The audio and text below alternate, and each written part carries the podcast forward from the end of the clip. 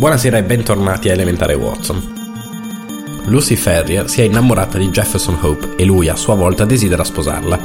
Il giovane, che ben presto acquista la fiducia e il rispetto di John Ferrier, però non fa parte della comunità di mormoni. Potrà rappresentare questo fatto un problema? A Salt Lake City si stanno verificando strani e terribili fatti per chi osa dissentire con i precetti dei mormoni.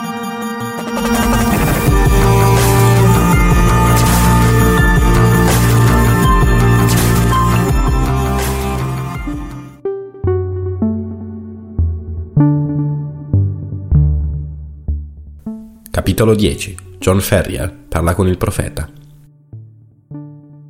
Tre settimane erano passate da quando Jefferson Hope e compagni erano partiti da Salt Lake City. John Ferrier si sentiva il cuore greve quando pensava al ritorno del giovanotto e all'imminente perdita della figlia adottiva. Eppure l'espressione raggiante di Lucy valeva a riconciliarlo con quell'idea, più di qualsiasi altro argomento.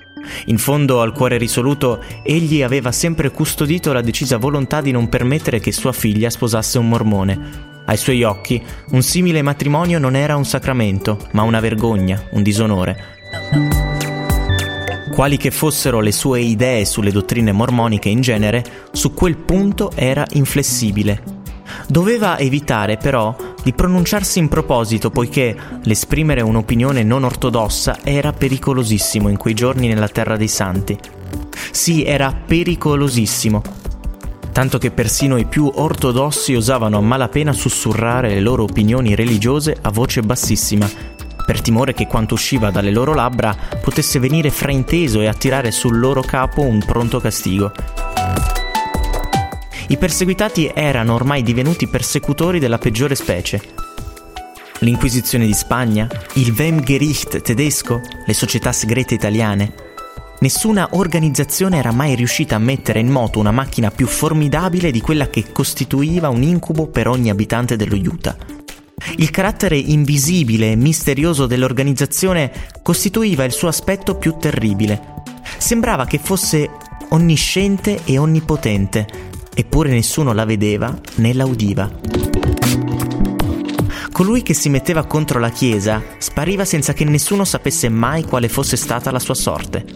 La moglie e i figli lo aspettavano a casa, ma nessuno andava nemmeno a dir loro cosa avevano fatto dello scomparso i giudici segreti. Una parola imprudente, un gesto impulsivo erano seguiti da immancabili conseguenze, eppure non si sapeva di qual natura fosse quella potenza terribile che sovrastava su ognuno. Nessuna meraviglia che gli uomini andassero in giro timorosi e guardinghi e che nemmeno nel cuore della foresta osassero sussurrare i dubbi che li opprimevano. Sulle prime quel vago e terribile potere si esercitava soltanto sui recalcitranti, i quali dopo aver abbracciato la fede mormonica tentavano di pervertirla e di abbandonarla, ma ben presto il suo raggio d'azione si ampliò. Le donne scarseggiavano e la poligamia senza una densa popolazione femminile alla quale attingere diveniva una dottrina impossibile. Cominciarono a circolare strane voci. Si parlava di immigranti assassinati, di campi devastati in regioni dove gli indiani non si erano mai visti. Nuove donne apparvero negli harem degli anziani, donne che si struggevano e piangevano, recando sui volti le tracce di un orrore inestinguibile. I viandanti che passavano sulle montagne a tarda ora parlavano di bande di uomini armati, mascherati e furtivi, che si intravedevano nelle tenebre. Quei racconti e quelle dicerie presero corpo e sostanza e, corroborati da ogni parte, si risolsero in un nome ben definito. Ancora oggi, nelle solitarie fattorie dell'Ovest, il nome della banda Danite, o degli Angeli Vendicatori, è sinistro e di cattivo augurio. Il propagarsi di dati più sicuri sull'organizzazione che compiva così terribili prodezze aumentò, anziché diminuire, l'orrore che essa ispirava agli abitanti dello Utah. Nessuno sapeva chi potesse appartenervi, i nomi di coloro che partecipavano a imprese tanto feroci e sanguinarie erano protetti dal segreto più fitto. L'amico stesso al quale confidavate i vostri dubbi sul profeta e sulla sua missione poteva essere uno di quelli che sarebbero venuti di notte, col ferro e col fuoco, a esigere una terribile riparazione. Perciò Ogni uomo temeva il proprio vicino e nessuno manifestava i pensieri che lo assillavano maggiormente.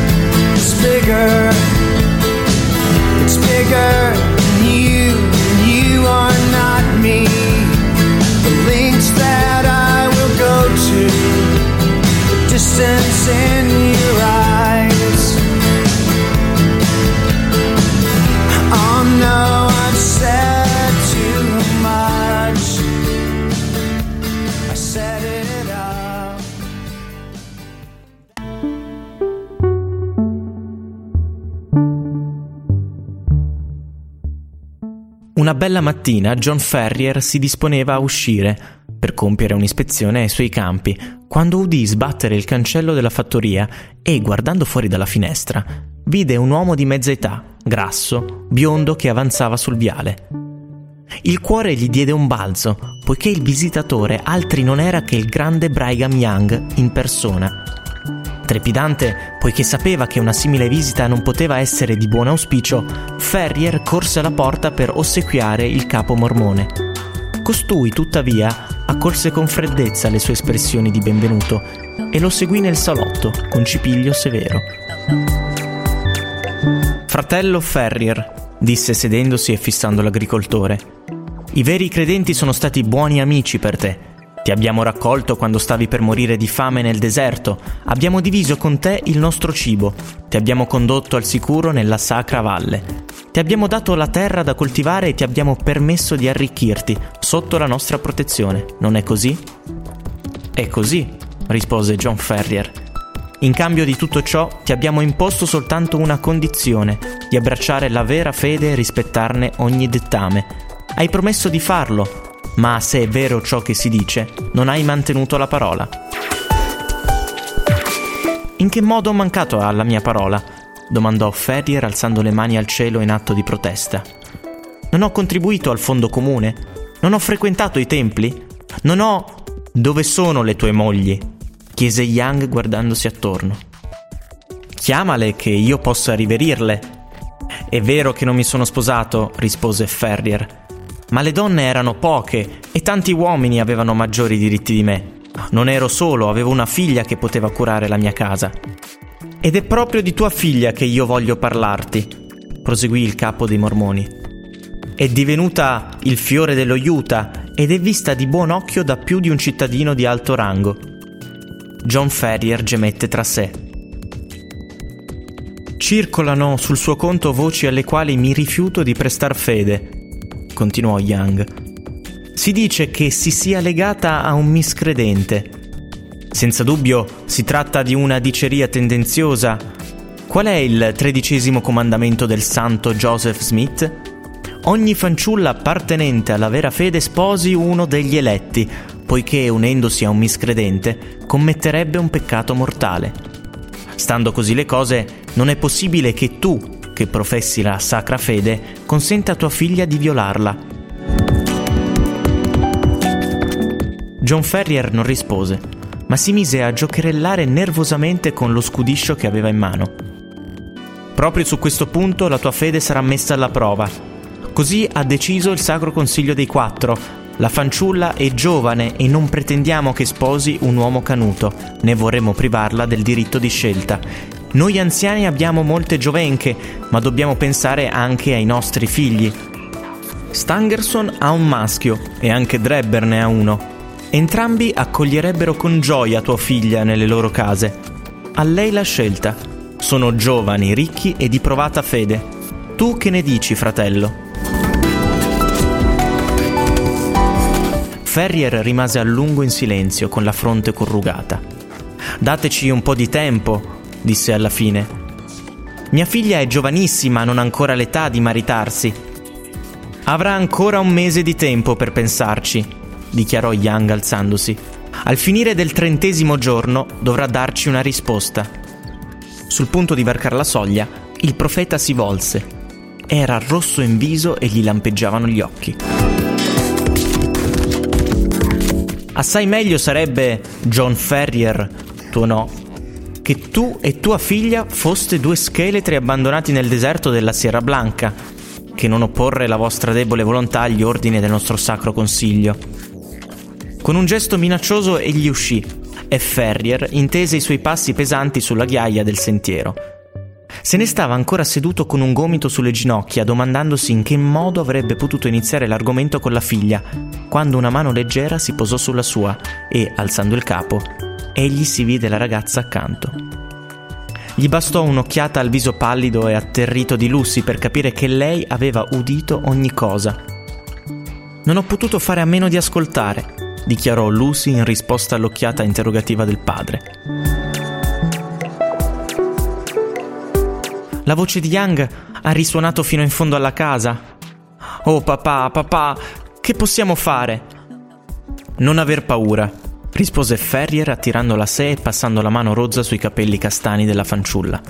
In un modo o nell'altro ce la caveremo. Non hai cambiato idea riguardo a quel giovanotto, è vero? Un singhiozzo e una contrazione delle dita di Lucy furono la sola risposta. No, naturalmente, proseguì Ferrier, se mi avessi detto di sì, ne avrei provato un gran dispiacere.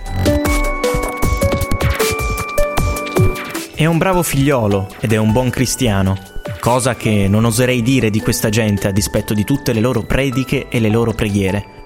Domani parte una spedizione per il Nevada. Cercherò di mandare un messaggio a Hope per metterlo al corrente della nostra situazione. Se non mi sono ingannato a giudicare quel ragazzo, lo vedremo arrivare con la velocità del telegrafo. A quelle parole del padre, Lucy rise tra le lacrime. Ci consiglierà lui sul da farsi, disse. Ma io ho paura per te, padre. Circolano voci così terribili sulla sorte riservata a chi si oppone al profeta. A quelli che tentano di farlo succede sempre qualcosa di atroce. Ma noi non ci siamo ancora opposti al profeta, ribatté il vecchio. È inutile ripararsi prima che piova Abbiamo un mese intero davanti a noi, ma prima della scadenza sarà forse meglio andarcene dallo Utah. Andarcene dallo Utah? Non vedo altra soluzione. E la fattoria? Cercheremo di realizzare tutto il denaro possibile e il resto lo abbandoneremo. A dir la verità, Lucy, non è la prima volta che ci penso. Non mi piace sottomettermi a nessuno, come questa gente si sottomette al suo profeta della malora.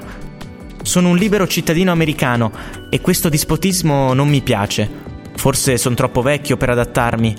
Se quell'uomo tornasse a gironzolare attorno a questa fattoria potrebbe succedergli di incontrare una scarica di pallottole. Ma non ci lasceranno andar via, osservò la ragazza. Aspetta che arrivi Jefferson e vedrai che riusciremo ad andarcene. Nel frattempo non farti prendere dall'angoscia, tesoro, e non farti venire gli occhi gonfi altrimenti Jefferson se la prenderà con me. Per ora non c'è nessun pericolo. John Ferrier pronunciò quelle parole consolanti nel tono più fiducioso, ma Lucy non poté fare a meno di osservare che, quella sera, poneva una cura insolita nel chiudere le porte e si affaccendava a lubrificare e a caricare il vecchio fucile da caccia che stava sempre appeso al muro della sua camera.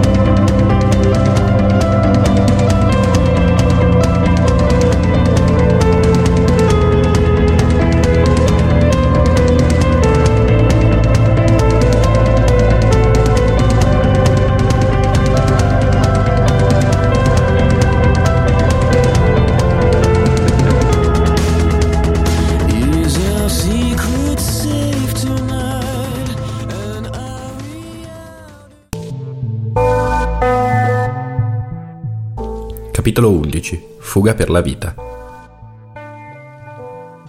Il mattino dopo il colloquio col profeta mormone, John Ferrier andò a Salt Lake City, trovò un conoscente che partiva per i monti del Nevada e gli affidò un messaggio per Jefferson Hope. Nel messaggio, Ferrier esponeva al giovanotto la situazione, facendogli presente l'urgenza del suo ritorno.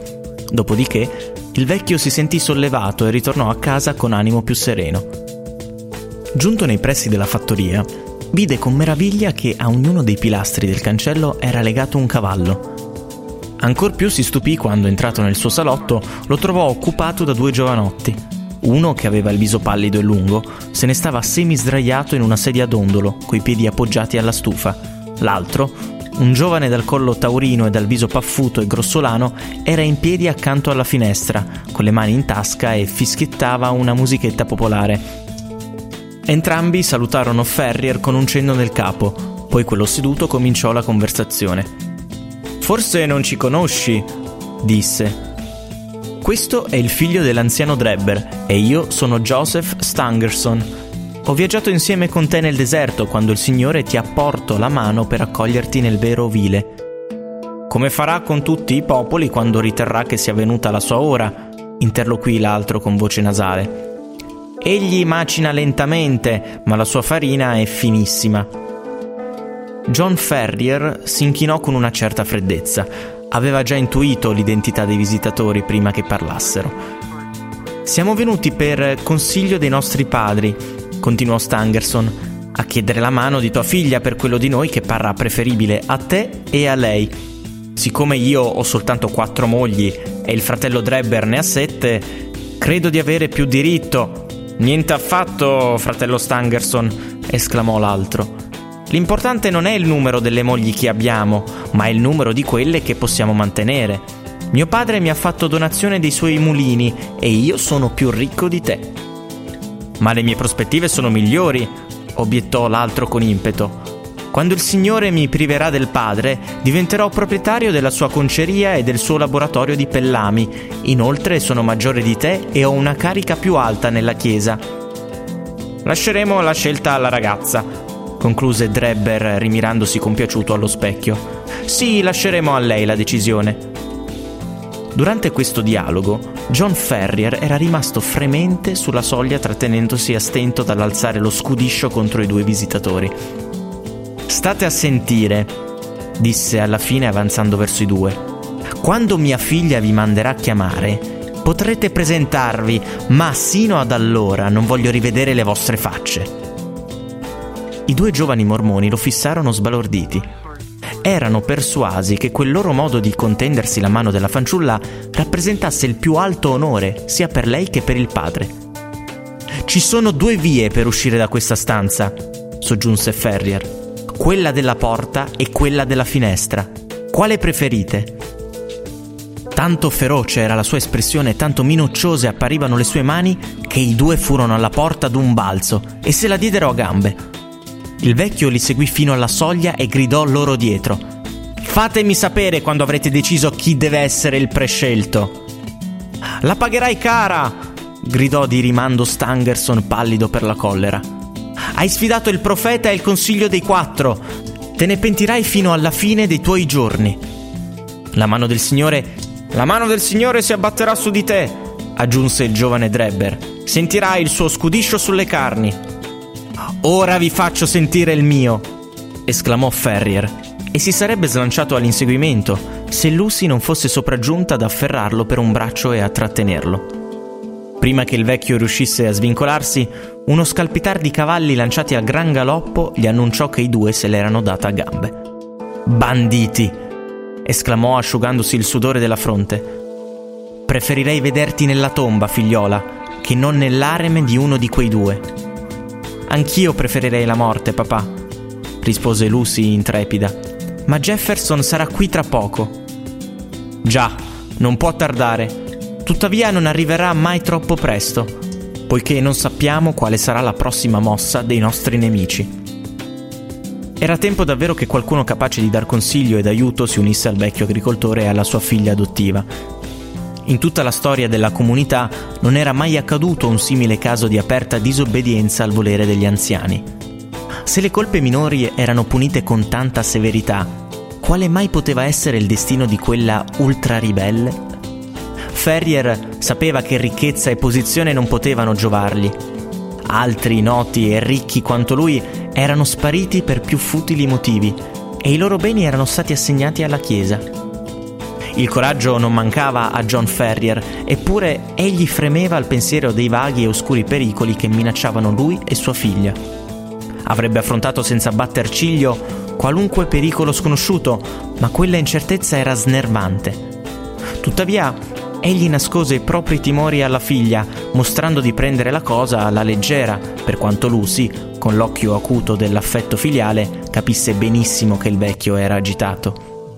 John Ferrier si aspettava di ricevere un messaggio di rimostranza da Young per la sua condotta e gli giunse infatti, ma in un modo imprevisto. Alzatosi la mattina successiva, trovò con grande meraviglia un quadratino di carta spillato alla coperta del suo letto, proprio all'altezza del suo petto. Vi erano scritte in stampatello le seguenti parole.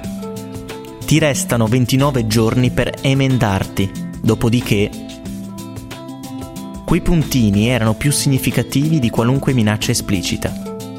Sul modo con cui quell'avvertimento poteva essergli stato messo addirittura indosso, John Ferrier era molto perplesso, poiché i suoi domestici dormivano in un padiglione a parte e, la sera prima, aveva chiuso lui stesso porte e finestre con la massima cura. Il vecchio gettò via il foglietto e non disse niente alla figlia, ma l'incidente gli fece gelare il cuore. I 29 giorni erano evidentemente il residuo del mese che Young gli aveva concordato. Che cosa poteva mai valere la forza d'animo contro un nemico armato di così misterioso potere? La mano che aveva appuntato quello spillo avrebbe potuto colpirlo al cuore senza che lui facesse nemmeno in tempo a sapere chi lo aveva ucciso. Ancora più scosso rimase Ferrier la mattina successiva. Si era appena seduto a tavola per la colazione quando Lucy, con un grido di meraviglia, additò verso l'alto. Al centro del soffitto, vergato, a quanto sembrava con la punta carbonizzata di un bastone, spiccava il numero 28. Per la figlia la cosa non era chiara e il padre non pensò necessario illuminarla. Quella notte vegliò col fucile a portata di mano, ma non vide e non udì nulla. Tuttavia, la mattina, un grande 27 era scarabocchiato all'esterno della porta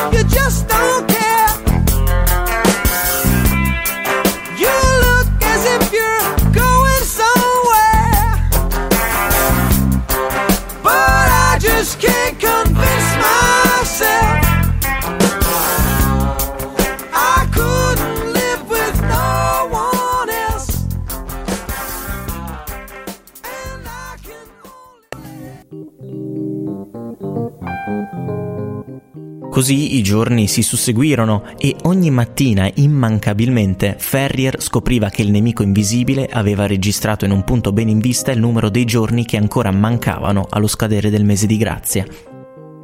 Talvolta il numero fatale appariva sui muri, altre volte sui soffitti oppure su piccoli cartelli appuntati sul cancello del giardino o sulle staccionate. Con tutta la sua vigilanza, John Ferrier non riusciva a scoprire da dove provenissero quegli ammonimenti quotidiani. Un terrore quasi superstizioso lo invadeva ogni qualvolta ne vedeva uno. Era divenuto magro e irrequieto e i suoi occhi avevano l'espressione turbata dell'animale braccato. Una sola cosa lo rincuorava ormai, la speranza che arrivasse il giovane cacciatore dal Nevada. Il 20 si era mutato in 15 e il 15 in 10, ma non vi era notizia dell'assente. A uno a uno i giorni passavano e Hope non appariva. Tutte le volte che un cavaliere passava sulla strada o un carrettiere gridava un comando ai suoi cavalli, il vecchio agricoltore correva al cancello, convinto che fossero arrivati i soccorsi. Finalmente, quando vide il 5 dar luogo al 4 e il 4 dar luogo al 3, si perdette d'animo e abbandonò ogni speranza di fuga. Solo, con la sua limitata conoscenza delle montagne che circondavano la zona, sapeva di non poter fare alcunché. Le strade più frequentate erano sotto rigida sorveglianza e nessuno poteva transitarvi senza l'ordine del consiglio. Da qualunque parte si voltava pareva impossibile evitare il colpo che stava per abbattersi su di loro. Eppure, egli era sempre saldo nella propria risoluzione di rinunciare alla vita prima di consentire a quello che considerava il disonore di sua figlia. Una sera se ne stava seduto solo in casa, assorto nei suoi tristi pensieri, a cercare invano di escogitare una via d'uscita. Quella mattina era apparso il numero 2 sul muro della sua casa e il giorno successivo sarebbe scaduto il termine stabilito. Che cosa sarebbe successo?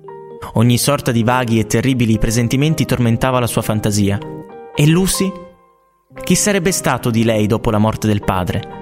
Non c'era proprio una via per sfuggire alla rete invisibile che stringeva intorno a loro? Ferrier posò il capo sulla tavola e singhiozzò al pensiero della propria impotenza. Ma che cos'è quel rumore? Nel silenzio egli aveva udito qualcosa, un suono, come se qualcuno avesse grattato la porta. Ferrier sgusciò nell'anticamera e rimase in ascolto. Vi fu una pausa di qualche secondo. Poi quel rumore sommesso si ripeté. Evidentemente qualcuno bussava con molta discrezione sul battente. Era forse qualche assassino venuto nel cuore della notte a eseguire gli spietati ordini del tribunale segreto? Oppure qualche agente intento a scrivere l'avviso che l'ultimo giorno di grazia era giunto? John Ferrier sentì che una morte istantanea sarebbe stata migliore di quell'incertezza che gli scoteva i nervi e gli gelava il cuore. D'un balzo raggiunse la porta e la spalancò. Fuori regnava la quiete. La notte era serena e le stelle brillavano nel cielo. Il piccolo giardino davanti alla casa si stendeva deserto sino alla staccionata. Non c'era anima viva, nemmeno sulla strada. Con un sospiro di sollievo, Ferrier guardò a destra e a sinistra, poi abbassò gli occhi e allora, trasecolato, vide un uomo che giaceva appiattito al suolo, con le braccia e le gambe allargate. Quello spettacolo scioccò il vecchio che dovette appoggiarsi al muro portandosi una mano alla gola, come per reprimere la tentazione di gridare. Dapprima pensò che si trattasse di un ferito, ma l'uomo, mentre egli lo guardava, si mise a strisciare al suolo con la rapidità di un rettile e si introdusse nell'anticamera. Non appena entrato, balzò in piedi Chiuse la porta e allora, sempre più sbalordito, Ferrier si trovò faccia a faccia con Jefferson Hope. Signore benedetto! esclamò il vecchio. Mi hai fatto paura. Come ti è venuto in mente di entrare in quel modo? Mi dia qualcosa da mangiare, balbettò l'altro con voce rauca. Non ho avuto il tempo di mandar giù un boccone da 48 ore. Si gettò avidamente sulla carne fredda e sul pane che erano rimasti sulla tavola dopo la cena dei Ferrier e divorò tutto. Non appena la sua fame fu calmata, il giovanotto domandò: Come va il morale di Lucy? Bene, lei non si rende conto del pericolo, mormorò Ferrier. Tanto meglio, la casa è sorvegliata da ogni parte.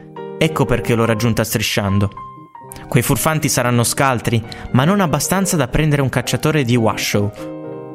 John Ferrier si sentiva un altro, ora che aveva accanto un devoto alleato. Afferrò la mano vigorosa del giovanotto e la strinse cordialmente. Meriti stima e ammirazione, disse. Non sono molti gli uomini che sarebbero venuti a condividere i nostri pericoli. Non ha tutti i torti, ammise francamente il giovanotto. La rispetto molto, Ferrier, ma se lei fosse solo in questo frangente, ci penserei due volte prima di cacciare la testa in un simile vespaio. Sono venuto per Lucy e prima che accada qualcosa di male, credo proprio che ci sarà un uomo di meno nella famiglia Hope. Che cosa dobbiamo fare? Domani è l'ultimo giorno e se non corriamo ai ripari questa notte siamo perduti. Ho un mulo e due cavalli che ci attendono nel burrone dell'Aquila. Quanto denaro possiede? 2.000 dollari in oro e 5.000 in banconote. Bastano. Io ne ho altrettanti. Cercherò di raggiungere Carson City attraverso le montagne. Le conviene svegliare Lucy. È una fortuna che la servitù non dorma in casa. Mentre Ferrier si assentava per preparare la figlia al viaggio imminente, Jefferson faceva un fagotto di tutto il cibo che poteva trovare nella casa e riempiva d'acqua un orcio di terracotta, perché ben sapeva per esperienza che le sorgenti montane erano poche e lontane l'una dall'altra. Aveva appena terminato i preparativi quando il vecchio ritornò con la figlia già vestita e pronta per ripartire. Il saluto fra i due innamorati fu caloroso ma breve, poiché i minuti erano preziosi e c'era ancora molto da fare. Dobbiamo partire subito, dichiarò Jefferson Hope con voce bassa ma risoluta, come chi conscio della gravità di un pericolo si è preparato l'animo ad affrontarlo. Le due porte della casa sono sorvegliate, ma con molta cautela riusciremo a scappare da una finestra laterale attraverso i campi. Quando saremo sulla strada avremo soltanto due miglia da percorrere per raggiungere il burrone dove ci aspettano i cavalli. Prima dell'alba dovremmo essere nel cuore delle montagne. E se ci fermassero? domandò Ferrier. Hope diede una manata all'impugnatura della pistola che gli spuntava dalla casacca. Se gli avversari fossero troppo numerosi, ce ne porteremo sempre tre o quattro via con noi, disse con un sorriso sulle labbra. Nella casa i lumi erano stati tutti spenti.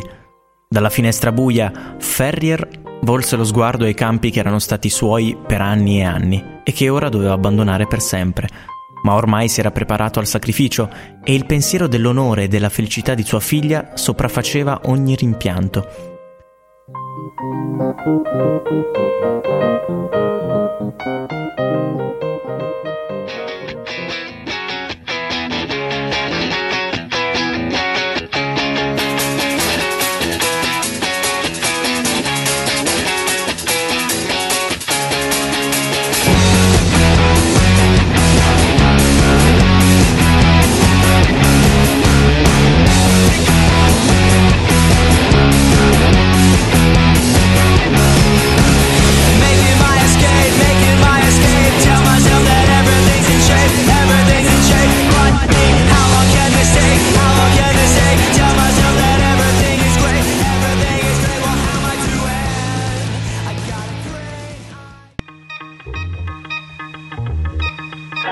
Sui campi di grano silenziosi e tra gli alberi che frusciavano dolcemente alla brezza sembrava regnare un'atmosfera di pace.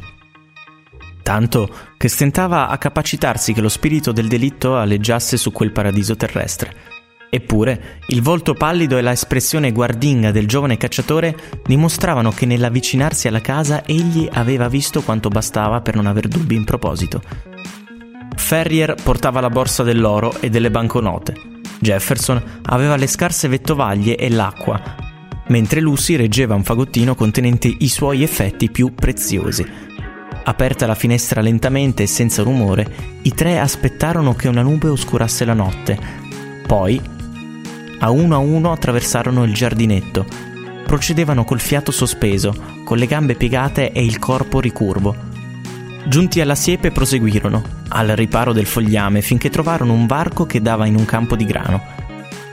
Si erano appena fermati quando il giovanotto afferrò i suoi due compagni e li costrinse a ragomitolarsi al suolo dove rimasero silenziosi e tremanti.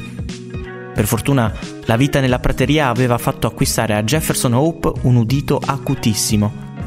I tre si erano appena nascosti quando a pochi metri da loro si udì l'urlo melanconico del gufo di montagna al quale rispose immediatamente un altro urlo vicino.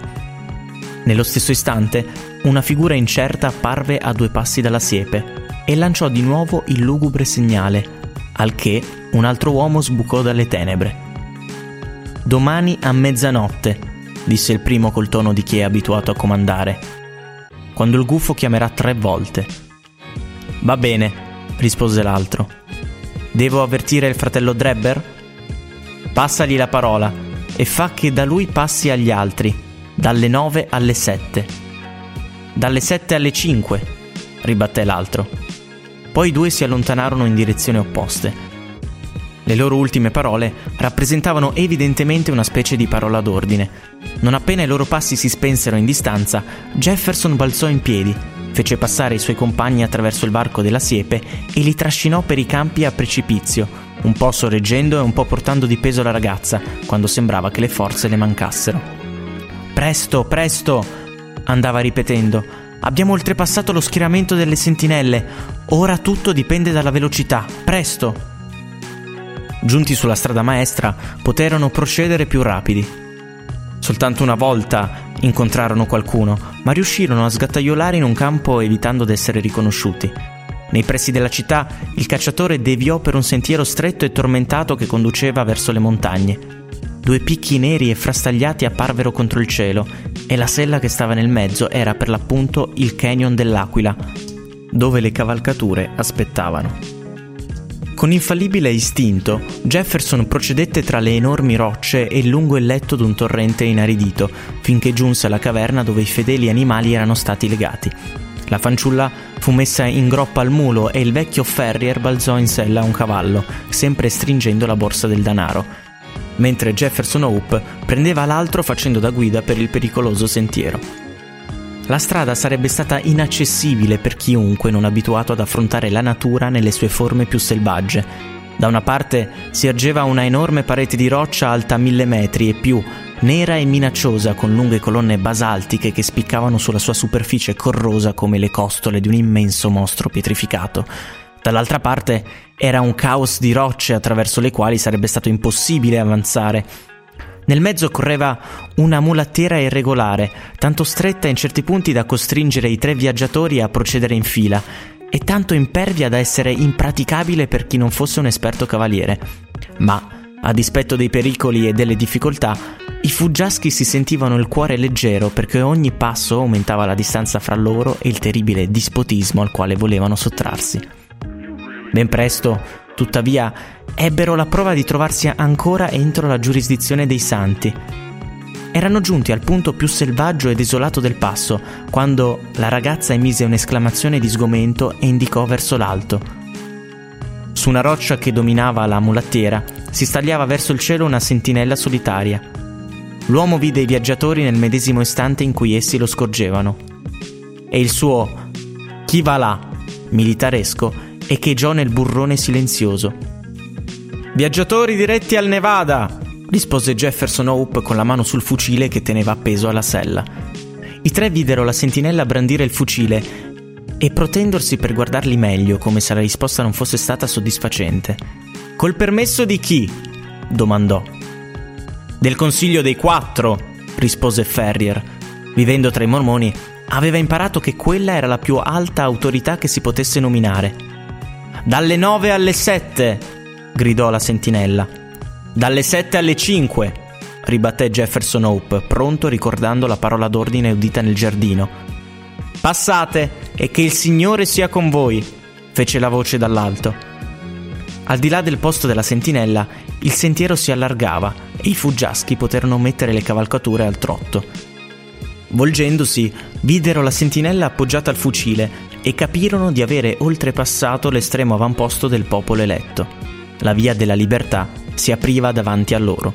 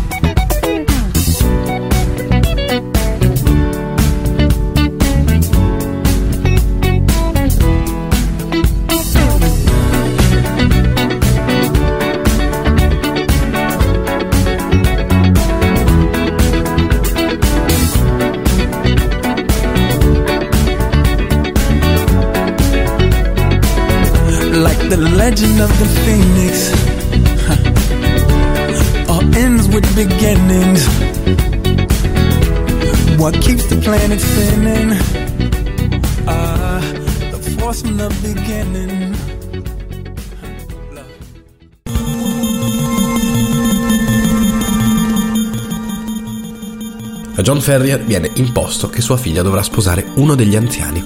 Chiaramente padre e figlia non vogliono perseguire questa via John cerca di contattare Jefferson che si trova fuori città. Cercando di usare l'ultimo tempo utile, quando la speranza sembrava ormai persa, il giovane raggiunge padre e figlia per portarli in salvo lontano da quelle terre. Come finirà la loro fuga? Si salveranno? Scopritelo domani alle 21.